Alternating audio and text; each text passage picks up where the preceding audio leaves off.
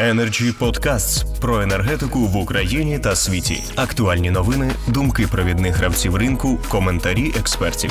Energy Podcasts. І першим прошу висловитися Євгена Палінку. Він у минулому успішний керівник видобувних компаній і шановний незалежний енергетичний експерт. Будь ласка, пане Євгене.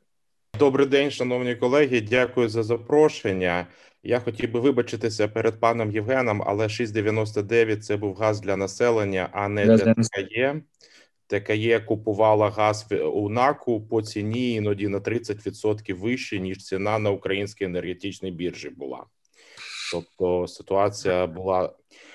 Я б хотів поділити всі проблеми. По перше, я б хотів сказати, що я бачу перспективи ТКЄ, бо закони фізики, закони природи вони взагалі першоочередні по е, в порівнянні з законами, які є. Е, які ми приймаємо, тобто, якщо подивитися на фізику процесу і на середовище, то централізоване опалення це є. Ну я я вважаю, що це є найкраще рішення щодо опалення в Україні, і Європа рухається цим шляхом. І я думаю, що ми повинні також рухатися цим шляхом. Те, що стосується проблем ТКЄ, я би розбив всі проблеми на чотири великі блоки. Перший блок це заборгованість підприємств ТКЄ перед НАК «Нафтогазом» України за газ спожитий е, в минулому. Друга проблема це процес взаємодії підприємств ТКЄ з ринком газу і закупівля газу як основного енергоносія для виробництва теплової енергії горячої води на майбутнє. Третя проблема це тарифоутворення, і четверта проблема це фундаментальне технологічне оновлення підприємств ТКЄ, і бо є велика проблема зношеності. Є питання щодо фундаментального технологічного переобладнання підприємств ТКЄ. І третя проблема, вона дуже незручна, але я хотів би про неї сказати: це проблема зручності отримання цих послуг населенням бо кожен хотів би мати лічильник тепла на вході в свою квартиру і можливість регулювати споживання та знати вартість е, цього е, калорії, і можливість регулювати споживання відповідно до своїх вподобань, відповідно до своїх особистих бюджетів. Я е, я б хотів почати з боргів перед підприємств ТКЄ перед НАК Нафтогазом є пропозиція глянути на це питання і поділити це питання на кілька підпитань. Перша пропозиція це те, що у грудні минулого року НАК Нафтогаз отримав фінансування з державного бюджету 32,5 мільярда гривень як компенсація за різницю в, е, ціні газу 2015-2017 років. Є пропозиція змінити бухгалтерську проводку цієї транзакції і направити на на папері ці гроші як компенсація держави підприємствам ТКЄ за різницю в тарифах за період по квітень цього року. А вже з підприємств ТКЄ як плату на НАК Нафтогаз за газ, який був спожитий протягом цих періодів. А далі ланцюжок від НАКу на Укрнафту залишити такий, який він є, бо це вже відбулося.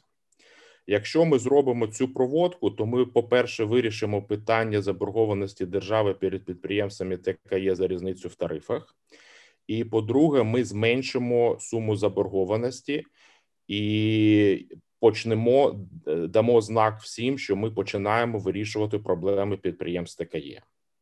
Друге, я би пропонував. Списати заборгованість по штрафам і пеням, яка виникла у підприємств ТКЄ перед НАКом, на цю суму, яку е, держава заборгувала підприємствам ТКЄ за різницю в тарифах. Бо зараз ми маємо ситуацію, коли підприємства ТКЄ не можуть нараховувати штрафи і пені до держави за затримку платежів по різниці в тарифах. А НАК Нафтогаз, який теж належить кабінету міністрів, нараховує підприємствам ТКЄ штрафи і пені за цю заборгованість. Тобто, я думаю, що було би дуже природньо перше вирішити цю проблему зробити цю, цю бухгалтерську проводку і списати заборгованість е, підприємств, яка є перед НАК Нафтогазом по штрафам і пеням, які відповідно йдуть до сум заборгованості держави перед підприємствами ТКЄ. По-друге, після цього подивитися на заборгованість підприємств, яка є перед НАКом, і разом е, з бо е, залишок цієї заборгованості це вже питання самих підприємств ТКЄ. Вона виникла в результаті неплатежів уже клієнтів ТКЄ, споживачів ТКЄ до підприємств, і е, залишити цю проблему для вирішення керівництву підприємств ТКЄ і місцевим громадам, чи це буде фінансування з місцевих бюджетів, чи дозволити підприємствам ТКЄ більш агресивно збирати ці борги. Але я думаю, що це питання повинно е, залишити на, на місцях. Це те, що стосується боргів. По-друге, те, що стосується ринку газу, я б хотів сказати, що та ціна, яка зараз склалася у Європі, це не зовсім ринкова ціна. Це ціна, яка склалася в результаті ряду природних факторів погоди в Китаї та інших регіонах світу, але із дії Російської Федерації, яка зменшує зараз постачання газу до, до Європи. Тобто, це є певний акт такої енергетичної війни Російської Федерації проти Європи і проти України.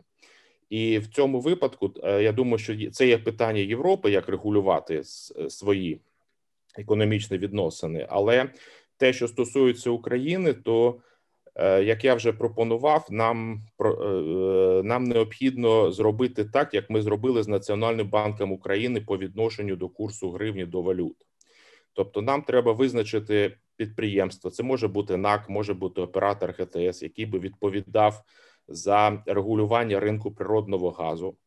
Держава би встановлювала певний коридор ціни, і так як НБУ контролює зараз курс валюти, НАК чи оператор ГТС міг би контролювати певний коридор ціни на газ повністю риночними методами, те, що погоджено з міжнародними фінансовими інститутами, Наприклад, мінімальна ціна газу могла би бути 100 доларів і забезпечувати впевненість видобувних компаній, і максимально 200-250, щоб забезпечувати економічно доцільну ціну для споживачів.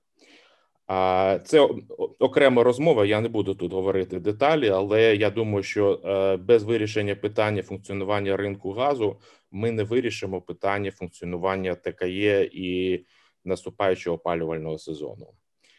Третій момент, я думаю, що треба подивитися на тарифи. Е, на прикладі Полтави можу сказати, що тарифи 2018 року, тобто вони не відповідають не цінам на газ, не вартості транспортування газу, не електрики, не мінімальної заробітної плати.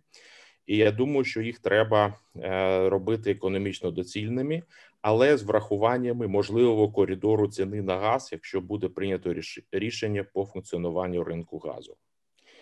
І наступне питання це я думаю, що треба говорити про фундаментальну модернізацію всіх підприємств ТКЄ за рахунок як коштів місцевих бюджетів, державного бюджету. І я думаю, що дуже серйозного залучення зовнішнього фінансування це можуть бути як банківські кредити державних банків, так і зовнішнє фінансування з Європейського банку реконструкції та розвитку та інших інституцій, але це теж окрема дуже серйозна програма, яку е, треба впроваджувати, щоб десь через 5 років ми могли мати е, то той сервіс постачання гарячої води та тепла, про який ми зараз мріємо. Дякую. Дякую, пане Євгене, і в тому числі за роз'яснення, яке пролунало на початку вашого виступу. Можливо, Тут надходять запитання вже під час трансляції для тих, хто не так глибоко знається на справі, як ті, хто у нас зібралися, може видасти відповідь на запитання з Фейсбуку від Саїда Худайбердиєва. Газ національне багатство, яке згідно Конституції України належить народу України, про який газ та його вартість іде мова на ринку газу. Ну, якщо дозволите, я відповім на це ну, питання. А газ, е, який знаходиться в надрах на глибині 4-6 тисяч е, метрів, належить народу, але народ обирає уряд, і уряд дає ліцензії підприємствам на видобутку газу. Щоб підняти, щоб провести розвідку та підйом газу на поверхню, щоб його можливо споживати, було треба використати значні кошти в Україні. Це від 100 до 200 доларів за тисячу кубічних метрів.